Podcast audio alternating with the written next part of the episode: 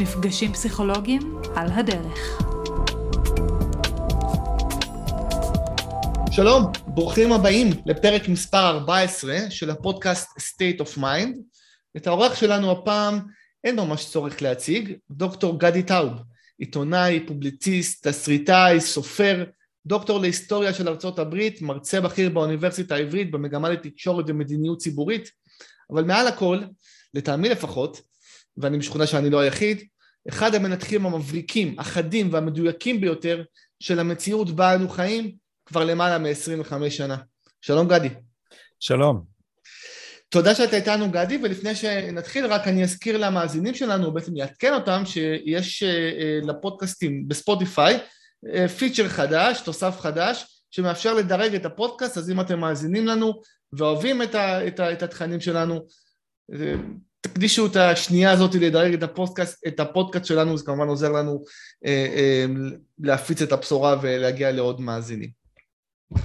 שוב שלום גדי, וברשותך אני רוצה להתחיל ב, בסיפור אישי. בבקשה. כשהייתי סטודנט לתואר ראשון באוניברסיטת בר אילן, עשיתי תואר ראשון בפסיכולוגיה ובסוציולוגיה ואנתרופולוגיה, ובקורס אתנוגרפיה ישראלית. המרצה, דוקטור ניסים ליאון, מתאר לעצמי שמכיר היטב, המליץ אז בחום על הספר שלך, המרד השפוף.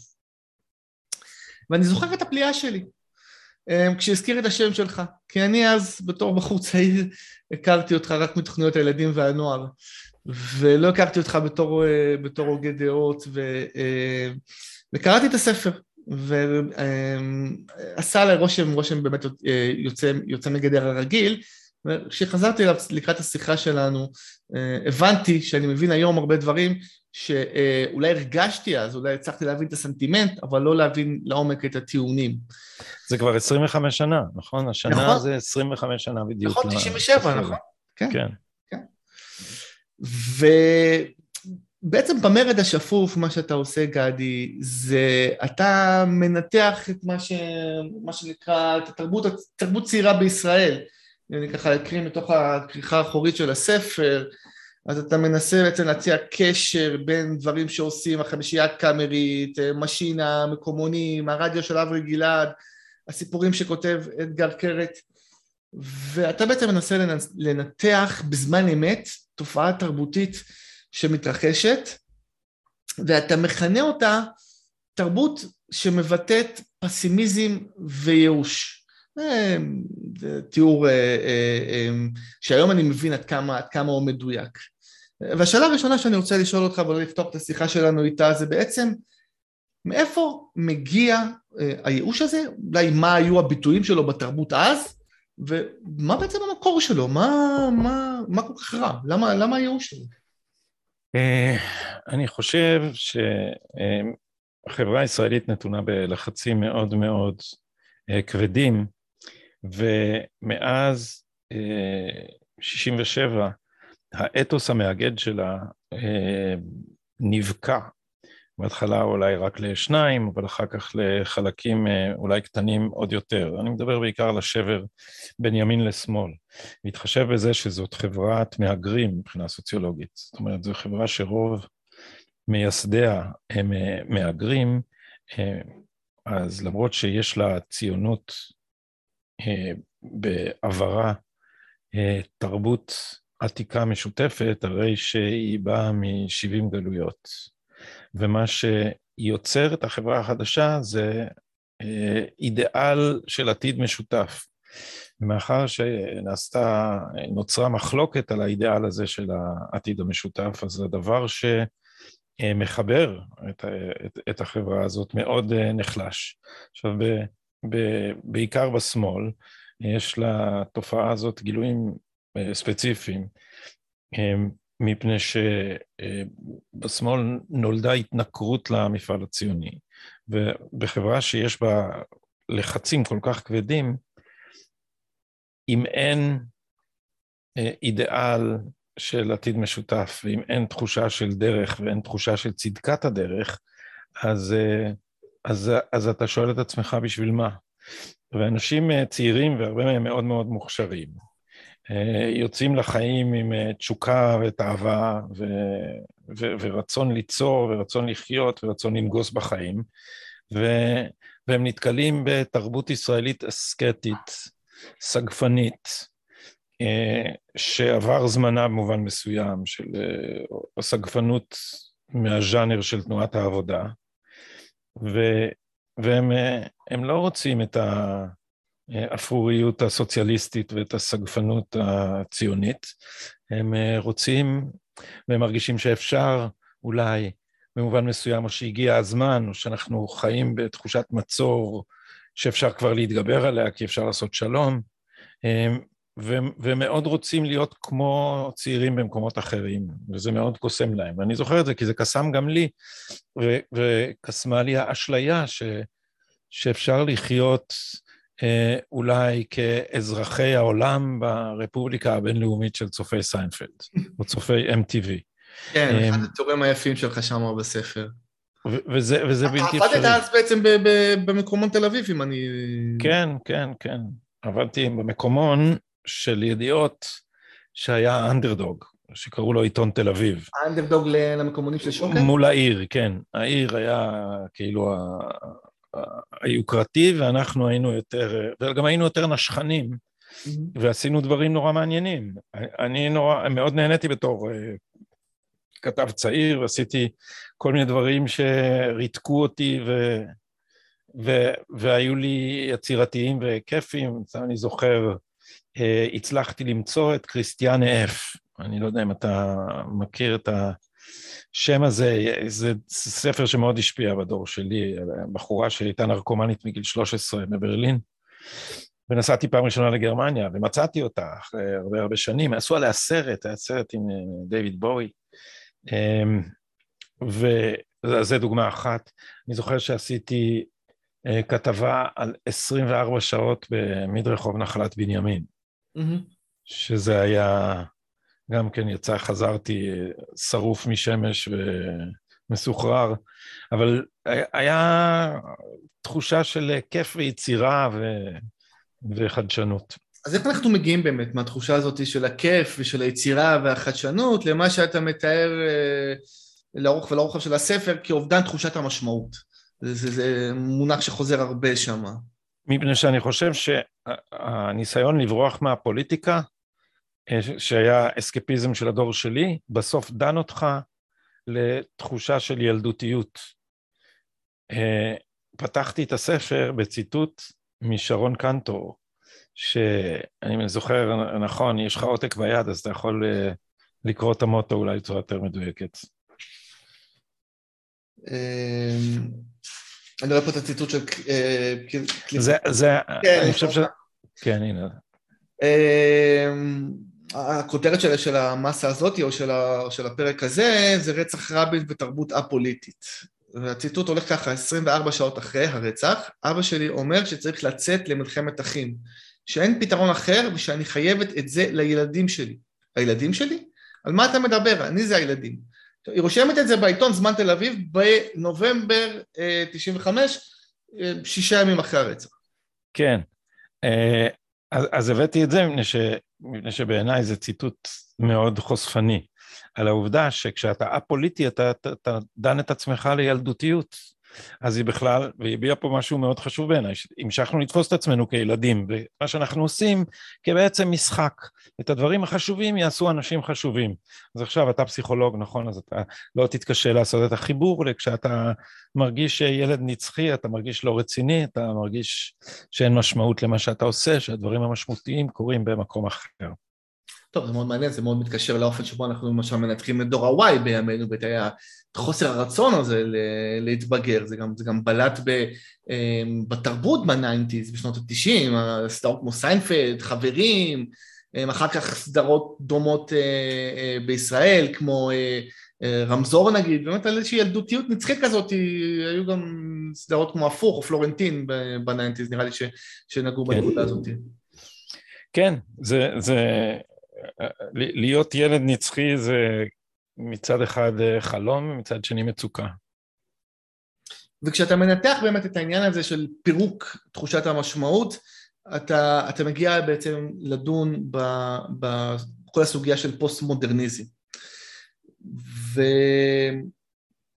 ושם אתה, אם אני אצטט, אתה בעצם אומר שהפכו את העניין הזה של פילוג תחושת המשמעות לאידיאולוגיה.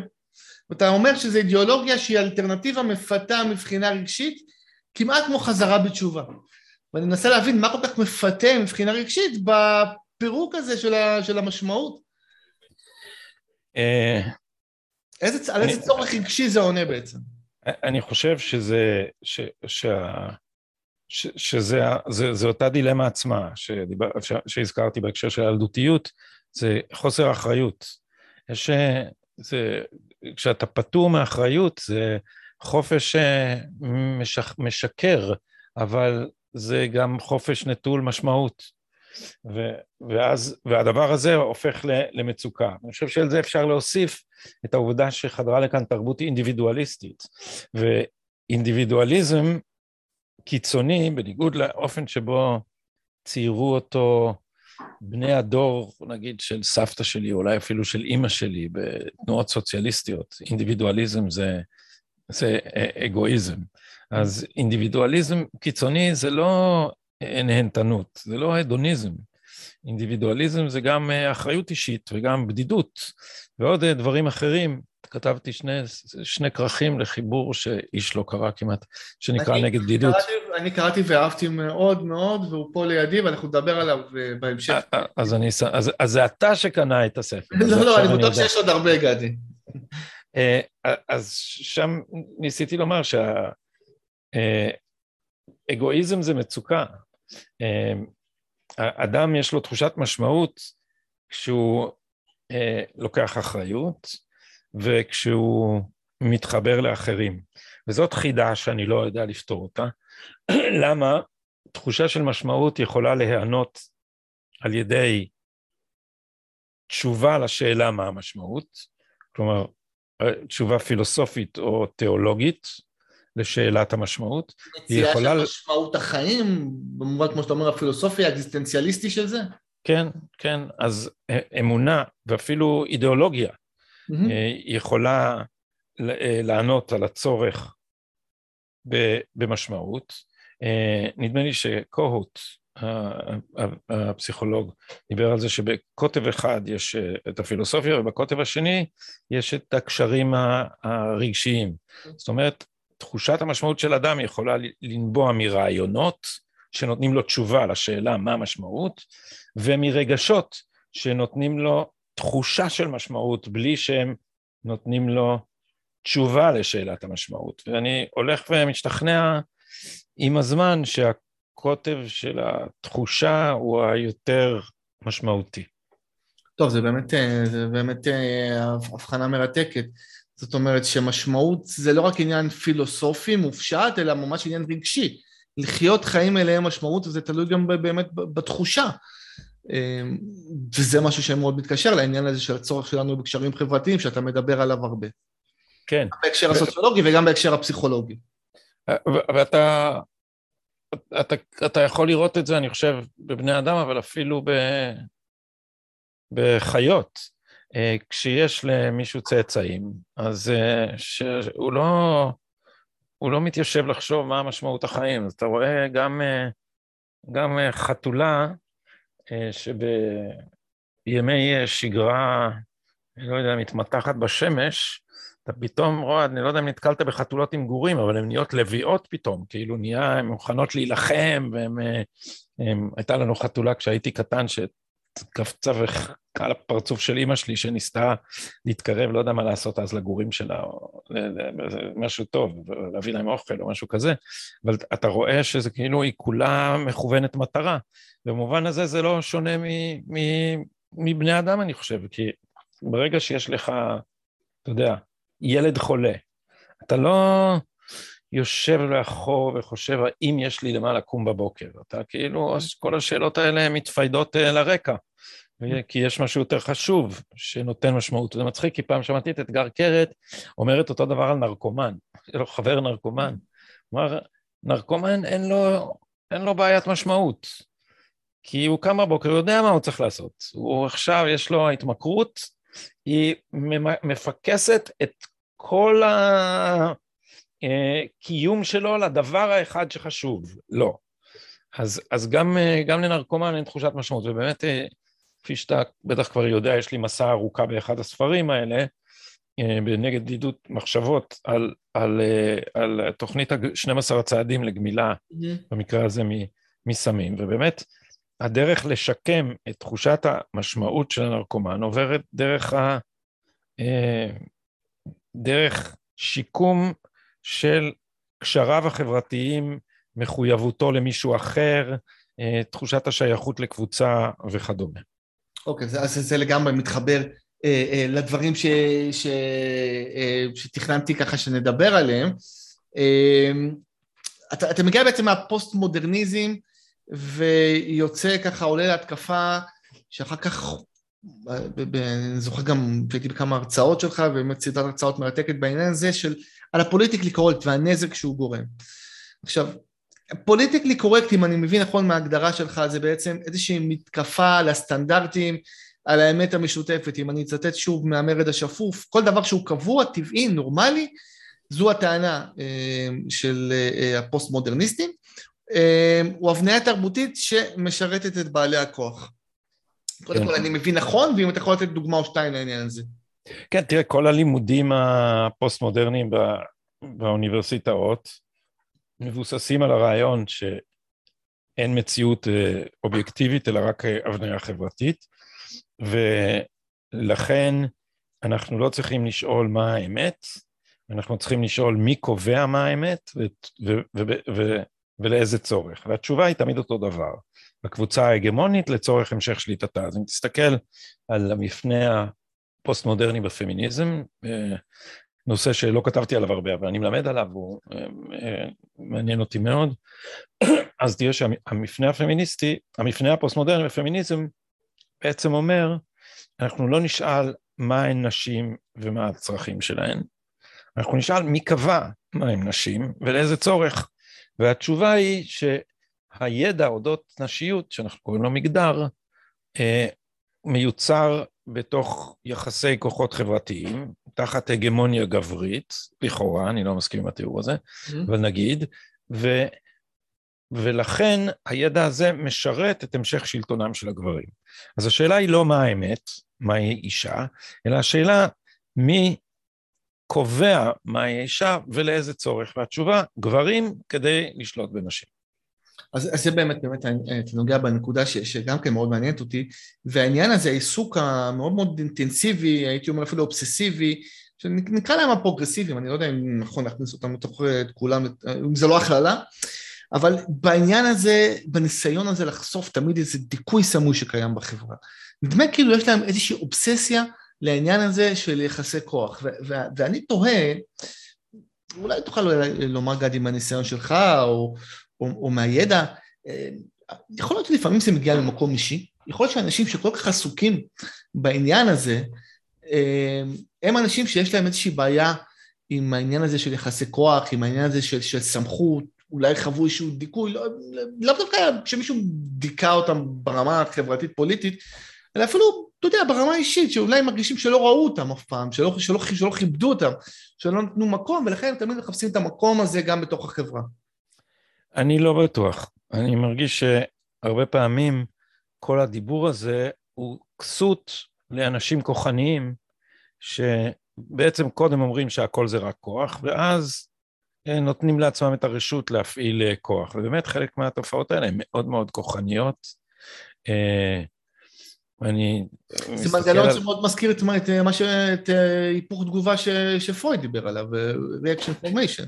זאת אומרת, אתה, אתה מאוד, נגיד, אתה מאוד מוטרד ממיניות, אתה לא מסוגל לשלוט, או מרגיש אתה מפחד שה... שהפנטזיות, הדחפי המיניים ישתלטו עליך, אז אתה הופך להיות מאוד מוסרני בקשר למיניות. יכול להיות כן. שזה אותו דבר בקשר לכוחניות. זה, כן, זה יכול להיות משני הכיוונים, זה יכול להיות היפוך וזה יכול להיות ישר. אני חושב שזה מושך אנשים משני הסוגים.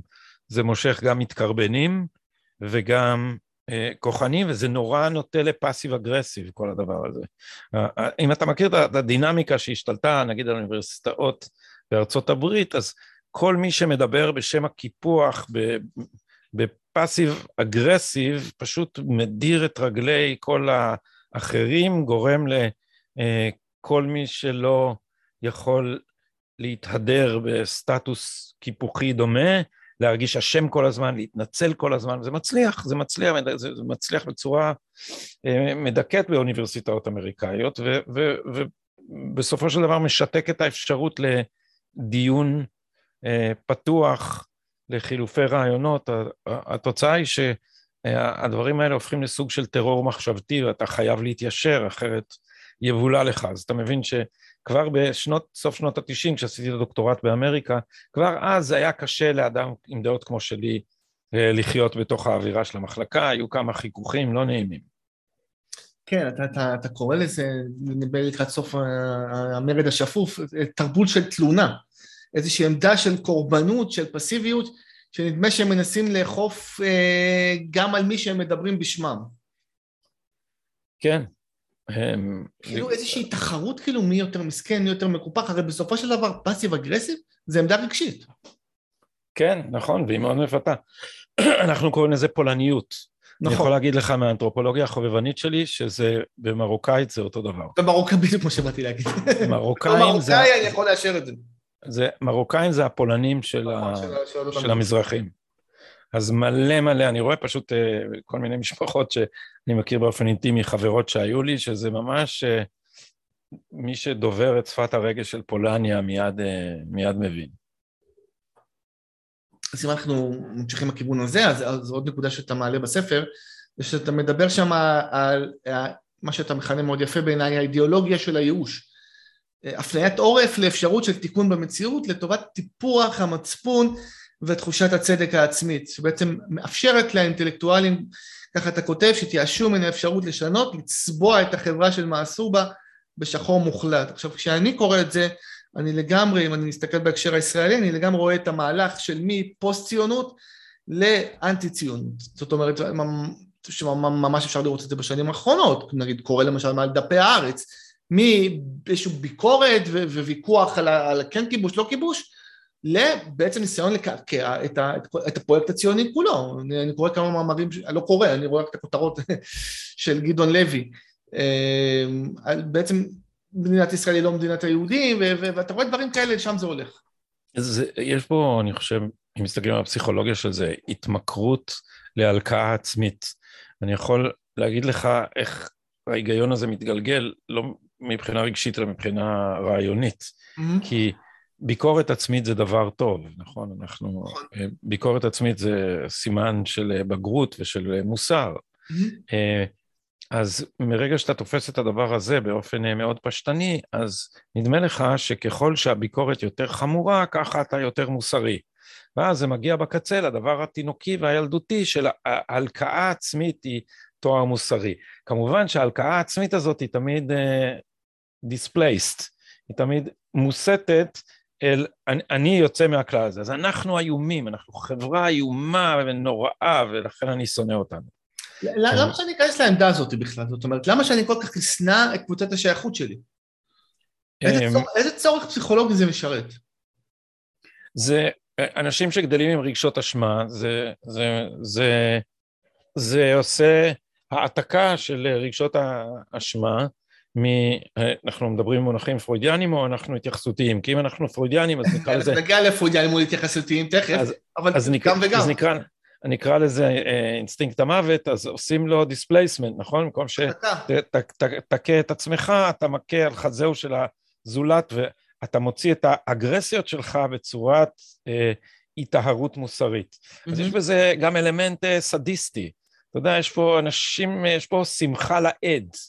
אה, של, ש, שחלק ממנה נובע, נובע בעיניי מזה, במקומות שזה קצת יותר רציני ומעודן מהמקרים שאתה הזכרת, אז זה נובע אולי מאכזבה, כי הייתה פה איזו הבטחה כמעט אה, דתית לגאולה בראשית הציונות. Mm-hmm. בגלל זה אני לא אוהב שמדברים על חברת מופת. כן, המונח הזה חברת מופת, וביהדות, אה, באחד הפרקים התרחש אצלנו נווה דרומי, והציע הבחנה מאוד מעניינת על העניין הזה של היהודים בארצות הברית, במיוחד הצעירים, של תיקון עולם.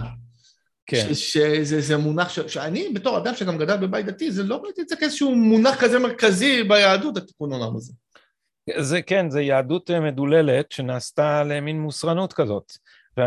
ו, ואנשים, וגם אנשים שמרגישים, אה, יש רגשי הנחיתות של הגלות מכל מיני סוגים, או מרגישים שהזהות שלהם היא לא מאפשרת להם להתקבל באופן מלא, אז יותר נוח להם להטיף מוסר. אני יכול לתת לך דוגמה אישית מזה, כי המרד השפוף הוא קצת כזה באיזשהו מובן. כי רעיונית אני אומנם עומד מאחוריו, אבל אני זוכר את מה שהניע אותי רגשית, ומה שהניע אותי רגשית היה שכעסתי על החברה שבה לא הייתי לגמרי מקובל. אז היה לי... על החברה השמאלנית המג... אז, הליברלית, התל אביבית? על המגניבים. אני כאילו הייתי הילד מירושלים, שאתה יודע, עוד, עוד עושה נו נו נו. אז אני רציתי גם, להג... גם להטיף להם מוסר וגם שהם יאהבו אותי על זה, אז זה לא הלך כל כך. אז הם, הם ממש שנאו אותי מאוד על הספר הזה. אבל אה, אה, לאט לאט, עם הזמן, אה, נגמלתי מהרצון לקבל את אישורם. וזה היה מאוד משחרר, כי, כי אני רואה לאן הם הלכו. ואיפה שהם הלכו היום, זה, זה, זה גורם לי להגיד, בואנה, צדקתי. זה באמת ריק שהולך לכלום. זה, וזה נגמר ב... אתה יודע, איתן נחמיאס גלס, שעבד איתי בעיתון תל אביב, קרא לזה פעם תרבות הניו כלום. זה קצת מה שנהיה, תרבות הניו כלום, זה בסוף נגמר ביאיר לפיד, אתה יודע, אדם כאילו לחלוטין חף מכל אה, תוכן, אה, הומו פוסט-מודרניקוס מוחלט, שאין שום, אה, לא רק שאין משמעות למילים שלו, הוא מרוקן את המילים שלנו ממשמעות, על ידי יש פרק שלם במרד השפוף על איך טלנובלות מרוקנות את החיים ממשמעות, נכון? ש, כן. שאתה שומע אלף פעמים בטלנובלות, בחור אומר לבחורה, אני אוהב אותך, זה כבר נהיה כזאת קלישאה, שאתה בא להגיד למישהי, אני אוהב אותך, ואתה נשמע לעצמך כמו טלנובלה. Mm-hmm. אז אתה חייב להיות קצת אירוני, או לסייג את זה, או להגיד, או להגיד, אבל הקלישאות מאיימות על המילים שיש להם משמעות, אז את זה אנחנו רואים בדור הזה, ש... אה, הפוליטי, אה, זה, זה בעיניי יאיר לפיד. אם נחזור רגע באמת לעניין של, אה, של האידיאולוגיה, של הייאוש ושל הביקורת וההלקאה העצמית הזאת שאתה מדבר עליה, אז כמו שאתה, כמו שאתה רושם שם, אם החברה לא לגמרי טובה, היא לגמרי רעה. ואני רוצה לעשות פה איזשהו ניתוח פסיכולוגי קטן. זה לא בשמי אני אומר, זה אני אומר עליהם, כן? זה... כן, כן, עליהם. כן. זאת אומרת שזו העמדה שהם נכנסים אליה. כן. אה, ויש פה חלוקה של העולם בעצם לטובים ורעים, כשברור מי הטובים ומי הרעים. הטובים זה אלו שהם המדוכאים, החלשים, המוחלשים וכולי, הרעים זה כל מי שהוא בעל כוח, ההגמוניה אה, וכולי, ואתה קורא לזה מיזנטרופיה בלבוש הומניזם, ניהליזם כעמדה מוסרנית. אה, ומה שאני רואה פה זה איזשהו מנגנון פסיכולוגי שנקרא splitting, פיצול. זאת אומרת, חוסר, אנחנו רואים את זה בעיקר אצל ילדים, בעיקר אצל תינוקות, מלאני קליין דיברה על זה. היא דיברה על השד הטוב והשד הרע, ועל חוסר היכולת בעצם להכיל את המורכבות של המציאות, להכיל את זה שיש בה גם טוב וגם רע, ואז בעצם עושים פיצול, מפרידים את הטוב והרע ובעצם מתייחסים לעולם בצורה מאוד דיכוטומית, בצורה של שחור ולבן, בצורה של חלוקה לטובים ורעים. אתה, אתה מקבל את הניתוח הזה? אני מקבל את זה בתור ניתוח של ילדותיות. זה מה שאני אומר, זה עמדה ילדותית, עמדה אינפנטילית כן. מהמילה אינפנט. אז אנחנו חוזרים לאותו מקום שזה, שזה, שזה דור שלא הצליח להתבגר. ובאמת הוא, הוא, הוא הצמיח מעט מאוד, תראה, הוא התבגר לא טוב. אני מסתכל כאילו על, ה, על הנוף של, ה, של הדור הזה, והגיבורים שלנו, ואיפה איפה תרומתם המשמעותית. אמ, אני מסתכל על הדור הזה, אני מסתכל על הדור הזה גם בפוליטיקה, ואני אומר, אה, הוא לא ייצר, אה, באף אחד מהאגפים, הוא לא ייצר אה, מנהיגות מרשימה. הדור של... ש, שדור מעלינו עוד, עוד היה עוד היה מנהיגים בעלי שיעור קומה, אבל עכשיו זה ממש נוף מדכדך של הגיל שלנו. יש הרבה אנשים שאני, שאני מעריך, ויש הרבה אנשים שאני חושב שיש להם פוטנציאל, אבל הפוטנציאל הזה לא הגיע לכלל משמעות. במקום זה קיבלנו, אתה יודע, קיבלנו את המוסרנות בצורתה כמעט ברברית, הייתי אומר, בכל מיני מרב מיכאלי וכל מיני תופעות כאלה. זה הפוליטיקלי קורקט, הריק מתוכן, התפיסה השטוחה של האנושי ושל התרבות, אז היא נהיית לה פמיניזם הרדיקלי והמיזנדרי, הספוג בשנאת גברים ובתחושה שהחברה היא מלחמה בין נשים לגברים, שגברים ונשים זה משחק סכום אפס, זה דברים אה, קודם כל מדכדכים בשטחיותם.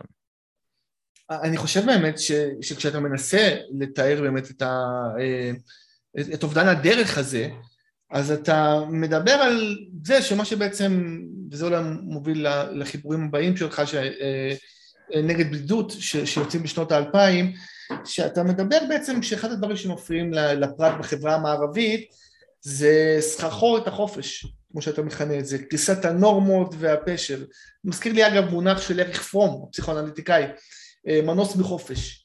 זאת אומרת, כן. בתוך איזשהו עולם שהוא כאוטי ובלתי מובן ובתוך אובדן משמעות, מנסים למצוא איזשהו הסבר על סדר אה, הדוק ומתוכנן, ואז מנסים לסדר את העולם באמת לפי המשוואה הזאת של חזקים וחלשים, מדוכאים ומדכאים.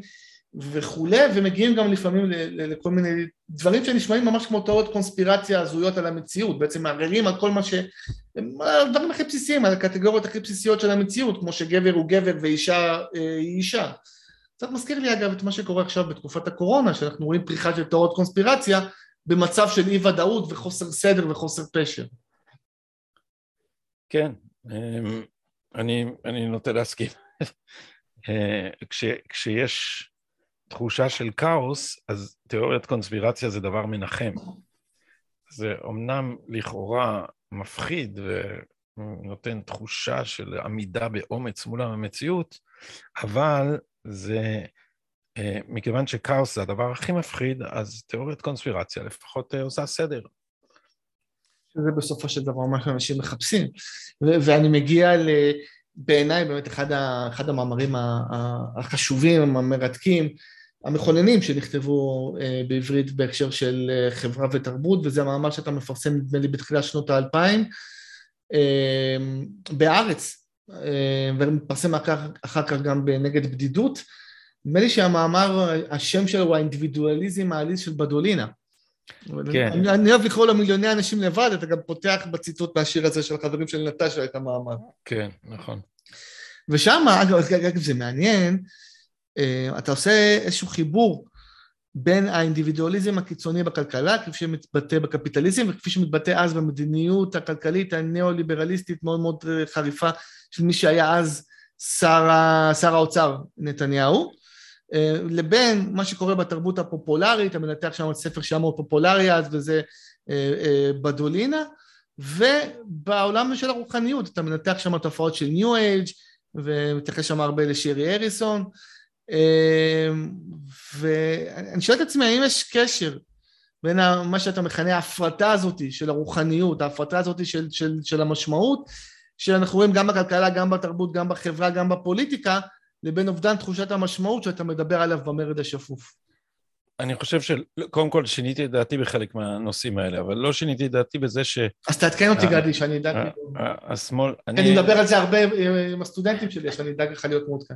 אה, אה, אני, חושב שגיליתי שהרבה מהחלומות הכלכליים של השמאל הם אה, עורבא פרח. אז, אה, אז אני לא מתנגד כל כך לניאו-ליברליזם כפי שהתנגדתי פעם. Mm-hmm. אבל מה שכן נשאר מהמאמר הזה זה, ש, זה שהיה ברור לי אז וברור לי גם עכשיו שהשמאל הזה שיצא משנות ה-60 הוא פסאודו-שמאל, מפני שהוא בעצם אינדיבידואליזם רדיקלי. אתה מדבר על בעיקר מה שיצא מילדי הפרחים והמרד. כן, כן, כי, כי הספר בדולינה זה גרסת, אה, גרסת אה, ילדים של שנות ה-60. אה, אהבה חופשית. מין, אתה יודע, זה מין, מין קונטרסט של היפים, mm-hmm. שבעצם יש מאחוריו אינדיבידואליזם אה, אה, קיצוני. וזה זה דבר מעניין מה שקרה פה, כי, כי אנחנו נוטים לחשוב, או נטינו פעם לחשוב במונחים אירופיים, ששמאל זה קולקטיביסטי וימין זה אינדיבידואליסטי. Mm-hmm. מה שקרה גם פה בעקבות ארצות הברית הוא שהשמאל יותר אינדיבידואליסטי מהימין. מה כוונתי? הימין, באמריקה כולם אינדיבידואליסטים, זו תרבות אינדיבידואליסטית, כולם גדלים על רלף וולדו אמרסון, שזה הגרסה הנוצרית של ניטשה נגיד ככה. והימין אה, האמריקאי היה יותר רציני בזה שהוא שאל בתוך תרבות אינדיבידואליסטית, כלכלת שוק חופשי, דמוקרטית, מה בכל זאת יחבר בין אנשים? מה ימנע מהדבר הזה להפוך פשוט למלחמת הכל בכל? ו, אה, וחלק מהתשובות זה שהקפיטליזם מאזן את עצמו ועוזר בסוף לכולם, אבל, אבל הם לא הסתפקו בזה. אז התשובה של הימין האמריקאי היא שיש דברים שמחברים בין יחידים שהם לא אינטרס עצמי. זה לא כמו עסק, שאני רוצה למכור אוטו משומש ואתה רוצה לקנות אוטו משומש, אז שנינו מרוויחים. Mm-hmm. אלא דברים שבאמת מחברים בין אנשים, והתשובות של הימין האמריקאי הן שלוש.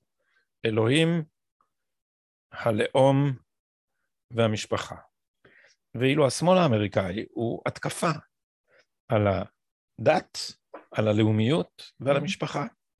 זאת אומרת, השמאל השמאל האמריקאי הוא יותר אינדיבידואליסטי, לא פחות אינדיבידואליסטי מהימין, והאינדיבידואליזם הזה מגיע בצבעים העליזים של ה Merry Pranksters, של ההיפים של שנות ה-60, של ההתרכזות אה, בעצמי, של ה-do your own thing, של אה, לחיות את הרגע וכל החבילה הזאת. מתוך הנחה שזה איכשהו ייצור הרמוניה מעצמו. וזה הדבר, זאת החבילה שגבי ניצן קנה בספר הזה, שהיה סופר פופולרי, כי הוא, כי הוא נתן אה, לאנשים אה, אשליה של אה, משמעות. אה, למרות שכשאתה מסתכל עליו יותר לעומקו, כפי שניסיתי, אז אה, הוא, הוא, הוא לא באמת מספק אה, תשובה עמוקה לשאלת המשמעות. הוא אה, מלביש את האינדיבידואליזם בשמלות פסיכודליות, ומסובב, מקיף אותו בקטורת, אבל אין, אין, אין לו אה, תוכן אה, משמעותי. זה, זה מרתק, בעצם לקחת את ה... אם התחלנו מלקחת את האינדיבידואליזם ולהפוך אותו לאיזושהי אידיאולוגיה, אז פה זה כבר לא אידיאולוגיה, זה פשוט כאילו לעשות, אה, לעשות חיים בעצם. בוא נדבר קצת על, על פסיכואנליזה. אני יודע שאתה אוהב גדי. כן.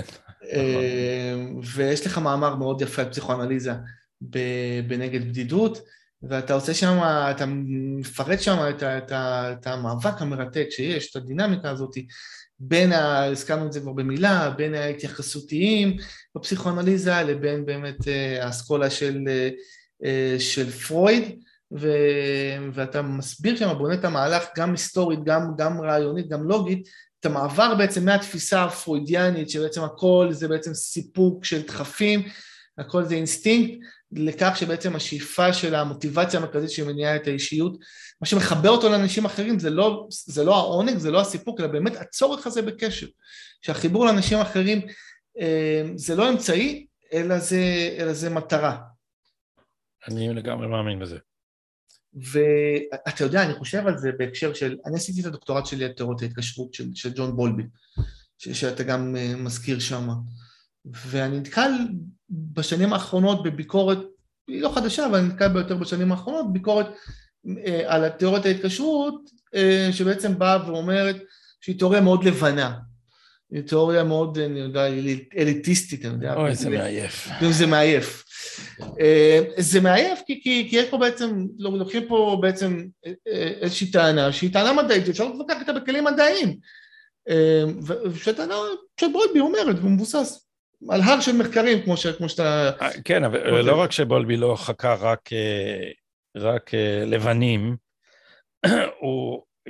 נגיד רק שמרי אנספורט, מי שעזרה לו לפתח את התיאוריה, עשתה, בכלל, עשתה גם מחקרים ב, ב, באפריקה. ו, אבל בולבי מתחיל בכלל מברווזים. נכון. זאת אומרת, הדבר הזה אמור להיות uh, הוא, הוא מדבר על דבר אה, אוניברסלי, והוא מאוד מאוד משכנע, תשמע, הוא תוקף את פרויד במקום שפרויד לדעתי הכי פגיע. כשהוא אומר, אם אנחנו לוקחים ברצינות את האבולוציה, אז מה שמאפשר לתינוק האנושי לשרוד זה לא עונג. מה שמניע אותו זה כל, הת... כל התיאוריה של פרויד שעומדת על זה שהכל כל מה שמניע אותנו זה שאיפה לעונג. הדבר הזה, אומר בולבי, הוא בעצם לא רציני, כי, כי, כי ה, מה שמאפשר לתינוק האנושי לשרוד זה לא עונג, אלא קשר. ולכן את הדבר שפרויד לא הצליח להסביר, אם עונג זה מה שקושר בין אנשים, למה אנחנו, למה אנחנו דבקים במי שמתעלל בנו, כולל הורים מתעללים? אז התשובה mm-hmm. של בולבי היא, היא מאוד חד משמעית, כי התינוק מבין שכל חייו תלויים בהורה, ואם ההורה מתעלל אז זה too bad, אבל בלעדיו אי אפשר. אז אם יש רק הורה מתעלל, נאחזים במה שיש. זה לא... זה, וזה זה מאוד פשוט ומשכנע, אבל מאחר שאתה עשית על זה דוקטורט, אני מתפרץ פה, אני מניח, לדלת פתוחה. אה, אבל, אבל אה, אה, במובן מסוים, בולבי זה התשתית של אחר כך כל ההתייחסותיים. שהוא סיפק את ההסבר ברמה הביולוגית למה שהם הסבירו אחר כך ברמה הנפשית. זאת אומרת, הוא בנה מבנה מקביל לפרויד. פרויד ניסה לגזור מאיזה תפיסה, אגב, לא מבוססת פשוט, של הביולוגיה, של כל ה... כמו איזה מערכת הידראולית, שהדחפים צריכים פורקן, כאילו שזה... האנרגיה צריכה ליבידו, והאנרגיה צריכה להגיע... כאילו שזה כמות נתונה מערכת, מערכת סגורה של אנרגיה שצריכה ל... אז כל הדבר הזה הוא ממש ספקולציה. ואילו בולבי הוא מבחינה מדעית הרבה יותר משכנע, וזה שהוא... אה, אה, אני לא, לא, לא קראתי את כל שלושת הכרכים של attachment and loss, נדמה לי רק mm-hmm. את, ה, את הראשון בזמנו, אה, אבל זה חתיכת מחקר אמפירי. כן. זאת אומרת, לעבור דרך כל מה שבולבי כותב, זה לזכור את... מגוון עצום של מחקרים בזואולוגיה, שצריך להבין אותם אה, לעומקם, שמנסים אה, להסביר איך הדבר הזה הוא לא רק אה, של, של אדם, ואיך, אתה יודע, מה שמאוד ככה נשאר לי בזיכרון באופן כמעט בתמונה, זה העובדה שלברווזים יש אינסטינקט ללכת אחרי הדבר הראשון שהם רואים כשהם יוצאים מהביצה. אז. המחקרים של קונרד לורנץ על ה imprintment, על ההטבעה. אז כדאי שיהיה, כן, התמונה הראשונה שנטבעת לך mm-hmm. בזיכרון, אז, אבל הברווז זה לא אה, בא אצלו מאיזה פורקן של אנרגיה במערכת העצבים, זה פשוט הברירה הטבעית בררה את אלה שיודעים... ידעו ליצור את הקשר הזה. ללכת אחרי האימא. כי זה מה שמאפשר להם אה, לחיות. אז התינוק האנושי הוא הכי תלוי במבוגרים לעצם קיומו, ולכן המסקנה המשכנעת של בולבי היא שאם זה נכון על ברווזים, על אחת כמה וכמה שהילוד האנושי שורד רק אם הוא מפתח התנהגויות מעודדות אה, קשר. אני לא אסתכל ולמנות עכשיו את החמש אה, חמש ההתנהגויות האינסטינקטיביות, אבל אחת מהן זה עקיבה, נכון. אחת מהן זה אחיזה, אחת מהן זה חיוך. בכי, חיוך. כל כן. הדברים האלה, ו, ובאמת, כל מי, ש, כל מי שטס בטיסה טרנס-אטלנטית לארצות הברית, יודע שתינוק אחד בוכה יכול להשאיר חצי מטוס ער. כי התינוק, האבולוציה בחרה עבור אה, התינוקות את הצליל הכי בלתי נסבל לאוזן האנושית. באמת, תינוק בוכה זה דבר, עכשיו, זה, אם מסתכלים על זה במונחים אבולוציוניים, זה ברור למה, למה זה הצליל ששרד, כי זה הצליל הכי אפקטיבי בלהעיר את אימא, נכון? או את אבא. זה, כן. אז תינוק בוכה, אין, אין, אין לעמוד בפניו מהטעם הזה, שכך הוא שרד. אז, אז אני באמת, אגב בולבי באמת אמר, אה, לא כל התינוקות נקשרים באופן בטוח, אבל כל התינוקות נקשרים. וזה בדיוק הנקודה, שקשר זה באמת, אה, קשר ולא עונג, כמו, ש, כמו שרונלד פי, אה, פיירברן אמר, שאתה מצטט אותו הרבה, הוא השאיפה היסודית של הנפש האנושית. וזה, ופה אני רוצה אולי לנסות לסגור את המהלך, שהתחלת במרד השפוף, ואתה מסיים אותו נכון לכעת, בחיבור האחרון שלך, ניידים ונייחים, בספר האחרון ניידים ונייחים, ואני רוצה לעשות אולי איזשהו מהלך פסיכולוגי ולבוא ולהגיד שבעצם הקונפליקט, המאבק הזה בין ניידים ונייחים קצת דומה למאבק הזה בין הפסיכואנליזה הפרוידיאנית לפסיכואנליזה ההתייחסותית. זאת אומרת, מה בעצם מניע את האדם בחיים? אני אנסה רגע לעשות את, ה, את, ה, את המהלך הזה. זה מעניין. כי אם אנחנו, אם אנחנו נתייחס רגע לנייחים, אז אני, הם, מה, מה שחשוב להם באמת זה לשמר את העניין של התרבות, המסורת, הקהילה, אמרת, אלוהים, אה, המשפחה והלאום. וכל הדברים האלה בעיניי זה דומים, משמשים כמונח ש, שבעצם מי שטבע אותו הייתה אה, אה, תלמידה של בולבי, מרי אנסוורד, שאחר כך פיתחה את התיאוריה שלו, אה, בסיס בטוח. הם בעצם מהווים את העוגן שכשלאדם יש אותו, הוא יכול להתפתח, ליצור, היא עשתה את המחקרים המפורסמים על הילד, מצב הזר, כשהוא נמצא עם האימא בחדר אז הוא משחק, הוא חוקר את החדר וכשהיא הולכת אז, אז הוא מתכנס בתוך עצמו ו, ו, וככה נצמד ל, ל, לאיזה פינה והראתה את, את הצורך בבסיס בטוח. ובאחד הפרקים הקודמים אה, שוחחתי עם פרופסור מריו מיקולינסר, שהוא באמת אה, אוטוריטה עולמית בעניין הזה של התקשרות, ושאלתי אותו לאיזה עוד כיוונים באמת התיאוריה הזאת יכולה להתפתח אחרי אה, עשרות שנים של ומאות אלפי מחקרים אולי. הוא אמר באמת שאחד הכיוונים זה הכיוון הזה, של איך התרבות, איך החברה יכולה בעצם לשמש בתפקיד הזה של ה-secure base, של הבסיס הבטוח. קצת כמו, אה, קצת כמו הדמות המטפלת עבור התינוק. אז אני לגמרי מבין מבחינה פסיכולוגית מה מושך את הנייחים. והניידים אולי, הם, הם יותר פרוידיאנים במובן הזה שמה שהם מחפשים זה את העונג, את, את החיים הטובים, אה, אה, וזה אולי מה שייתן להם תחושת המשמעות, וזה לא כל כך קורה. מה, מה אתה אומר על הניתוח הזה, גדי? זו הצעה מעניינת, אבל, אבל אולי יש כאן שני סוגים של, אה, של חיפוש אחרי ביטחון, או שני סוגים של שייכות. כי גם הניידים מרגישים שהם שייכים לאיזה אליטה שמציירת את השאר כברברים, ואומנם הם אה, לכאורה, האליטה הזאת היא בינלאומית, אבל עדיין זה קבוצת התייחסות חברתית שהם מרגישים קרבה אליה או רצון להתקבל בה. אז אני חושב שאפשר אה, להתאים לזה את ההקבלות המושגיות בכל מיני אופנים, אבל אני מסכים לדבר היסודי, שאגב, הרעיון של ניידים ונייחים, יש צמד מושגים עוד יותר מוצלח, שהקדים אותי בהרבה בספרו של דיוויד גודארד, The Road to Somewhere, שזה ה-Anywheres וה-Somewheres. Mm-hmm. ופה אולי מתאים uh, יותר ג'ורדן פיטרסון, ש- mm-hmm. ש- שאומר שאנחנו תמיד חיים על הגבול בין, ה- בין המוכר לבין הכאוס. ו- ותמיד אנחנו צריכים איזשהו איזון בין הסדר, מה שקבוע, שמאפשר לנו ביטחון, אבל כובל אותנו מבחינת האפשרות, לבין הכאוס שהוא פתוח והוא גם מפחיד, אבל גם מאפשר אפשרויות. אז אולי אפשר להגיד שהניידים הם יותר כאלה. ניידים הם במובן מסוים אולי יותר הרפתקנים. אני לא, אני לא לגמרי, זה כאילו, זה מרגיש לי שזה מתאים למושגים יותר משזה מתאים באמת לאישיויות. זה לא שהאנשים האלה נראים לי הרפתקנים. אני מסתכל על הניידים והם נראים לי מאוד מאוד עדריים.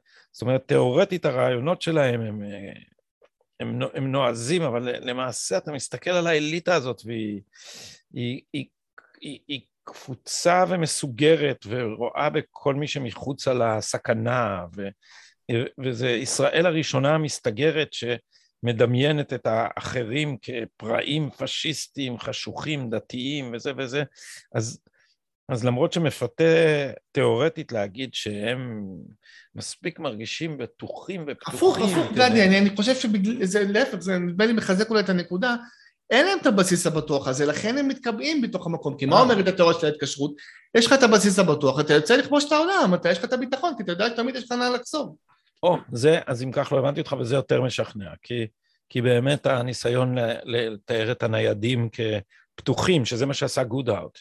גודהארט אה, תיאר, וככה הניידים מתארים, כן? את הנייחים כמצטופפים אה, בבהלה מסביב למדורת השבט ומפחדים משינויים. ואילו הליברלים הם הרפתקנים ובטוחים... זה, אולי יש גם את זה, אולי, אתה יודע, זה מעמד עשיר, במובן מסוים הוא, יש לו איזה ביטחון קיומי שמאפשר לו להתנתק ממסגרות, אבל מצד שני, אתה, מה שאתה מציע הוא משכנע לא פחות בעיניי, ש, שזה אנשים אה, בעצם אה, בלי בסיס אה, בטוח, ו, ולכן הם, הם קסטה מסתגרת. כן, ואתה בעצם, בעצם כותב את זה בהקדמה לנעדים ונייחים, ואתה עושה בעצם את החיבור, אתה אומר במרד השפוף היה רצון לברוח מהמקום הקולקטיבי הצפוף הזה אל איזה שום מקום. נדמה לי שהזכרת את זה בשיחה שלנו, אל הרפובליקה הבינלאומית של הצופה של צופי סיינפלד. סיינפלד. כן. אה, ואתה כותב שזה סנטימנט שלא התבגר יפה, כמו שאמרת. אה, בעיקר כשהוא חבר לאידיאולוגיה האנטי-ישראלית, פוסט-ציונית ורב-תרבותית.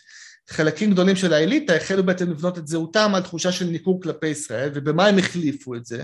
הם החליפו את זה, כמו שאמרת, באיזושהי יצירה של זהות גלובלית, של אליטה מוסרית, שלא בהכרח תלויה אה, במקום, בזמן, או גם בעבר, במסורת.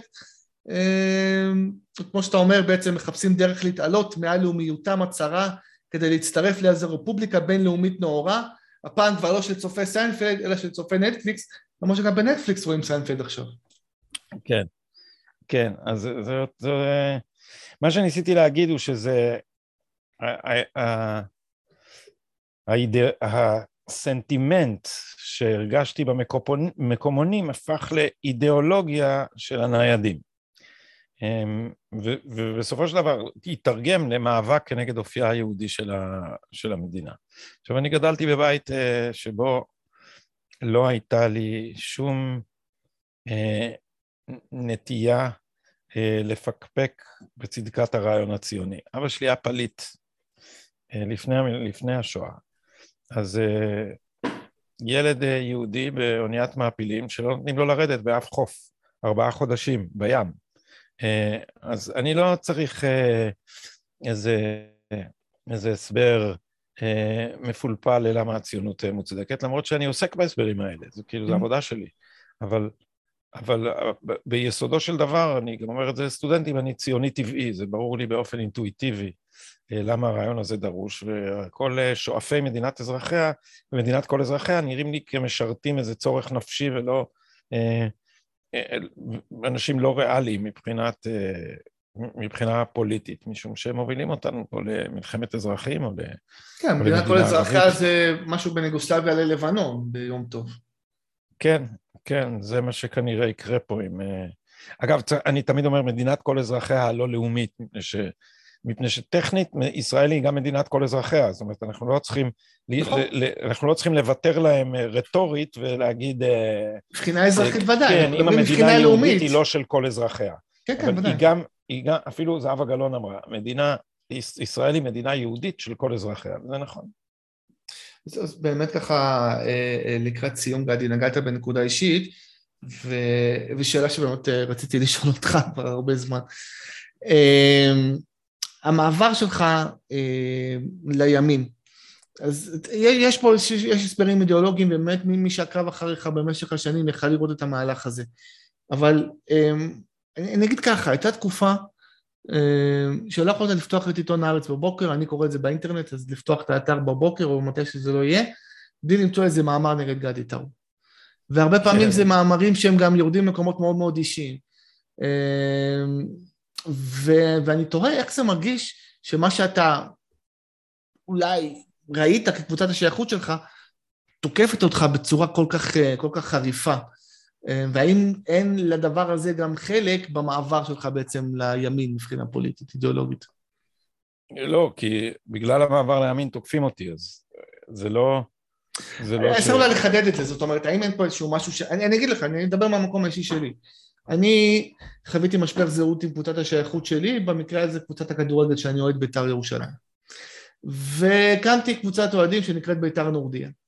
אמ, כדי לחזור לערכים השורשיים, הרוויזיוניסטיים של ז'בוטינסקי וכו'. אמ, של לאומיות ליברלית, בשונה מה, אה, מהמופע הגזעני של הפמילי. ו- וזה, וזה היה מאוד קשה, זה היה מאוד קשה, התחושה הזאת של, של, של לקבל את ה, כל החצים האלה ממי שאתה תופס כקבוצת השייכות שלך, ובאיזשהו מקום זה דוחף אותך לחיקו החם של הצד השני.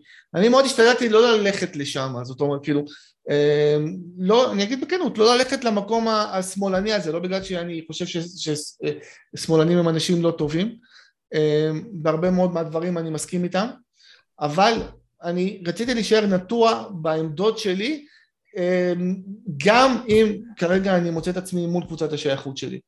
השאלה אם אתה מזדהה עם החוויה הזאת או שזה נראה לך משהו אחר לגמרי? אמ, לא, תראה, היה לזה שתי רמות. ברמה של אנשים שהיה לי איתם קשרים וחתכו אותם, אה, לפעמים זה היה פוגע.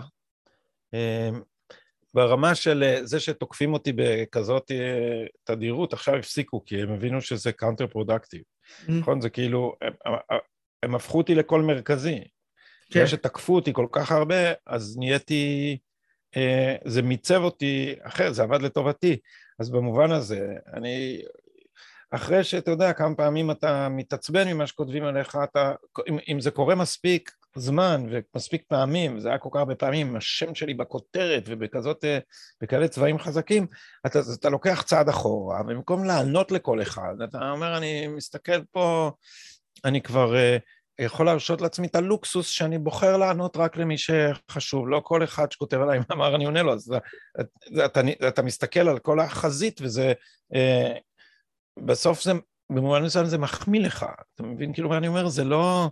ודאי שזה לא... מחמיא, מתעסקים בך כל כך הרבה, כנראה שמה שאתה אומר זה בדיוק, פוגע זה, באנשים. כשתוק, כשתוקף אותך אחד זה פוגע, כשתוקפים אותך חמישים אתה אומר, אה, כנראה שפה עשיתי איזה משהו משמעותי. ו, ו, אה, ותוקפים אותי בגללו, אז חלק מההתקפות אמנם אישיות וחלקן נבזיות וככה, אבל אני לא מרגיש ש... שסבלתי מכל העסק. אני גם, אני גם אה, נורא אוהב מריבות. כן, זה אתה דואג אה, להזכיר הרבה. כן, אני מאוד אוהב פולמוסים וזה, זה כאילו עושה לי את ה... כמו שאומר ידידי דן שפטן, שנאה זה פותח את הסינוסים. זה מעולה, אז כשמישהו תוקף אותך ואתה תוקף בחזרה, אתה יודע, אתה יושב לכתוב מאמר תשובה והזמן עובר, אתה לא שם לב שהוא עובר. שזה המצב הכי כיפי לכתיבה, נכון? כן. כשאני כותב משהו שאני אוהב, נגיד הרומן האלנבי או דברים כאלה, כשאתה שוקע בזה, אתה פשוט, אתה שוכח את עצמך. ההיסטוריון כריסטופר לש, אתה פסיכולוג, אז זה ודאי ידבר אליך, קרא לזה blissful self-forgetfulness. אתה כאילו, אתה יוצא מעצמך, אתה, אתה מתעלם מעל עצמך לאיזה משהו שאתה לגמרי, ב... וזה קורה עם יצירה וזה קורה עם כתיבה, אז לי זה קורה נורא בקלות עם פולמוס, אז כשמישהו תוקף אותי שהוא חשוב, או, שזה, או אה, אה, בנקודה שחשוב לי להגן עליה, או, אה, או סתם מתנהג בנבזות ואני מתכוון לראות חזרה, אז הדבר הזה הוא זריקת אדרנלין אדירה, אז אני לא... לא אשקר ואומר שאני לא אוהב את זה. אני חושב שהשמאל, אה, וזה ניתוח שלי ואתה לגמרי לא חייב להסכים איתו, אה, עזר מאוד כדי לדחוף אותך לזרועות הימין, ונתן לימין אה, את הרכש הכי טוב שלו לטעמי, לא יודע, בהרבה מאוד זמן. ו... אתה יודע, חלק מהאנשים אמרו לי, הבאת לנו את הנאחס. עד שהגעת, הימין היה כן. ניצח. כן. אבל אתה רואה, זה גורלי, אני רגיל תמיד להיות בצד המפסיד. אתה רוצה להיות באנדרדוג. אני תמיד יותר מפסיד, הייתי כבר קודם בשמאל, כשהשמאל תמיד היה מובס, ועכשיו אה, עברתי לימין והימין מוכה. אבל באמת השאלה שלי, כאילו, איך החוויה בימין לעומת השמאל, מבחינת התחושה? אה, הרבה יותר טובה, זה אוויר אה, צח. קודם כל, אתה מפסיק לשקר לעצמך.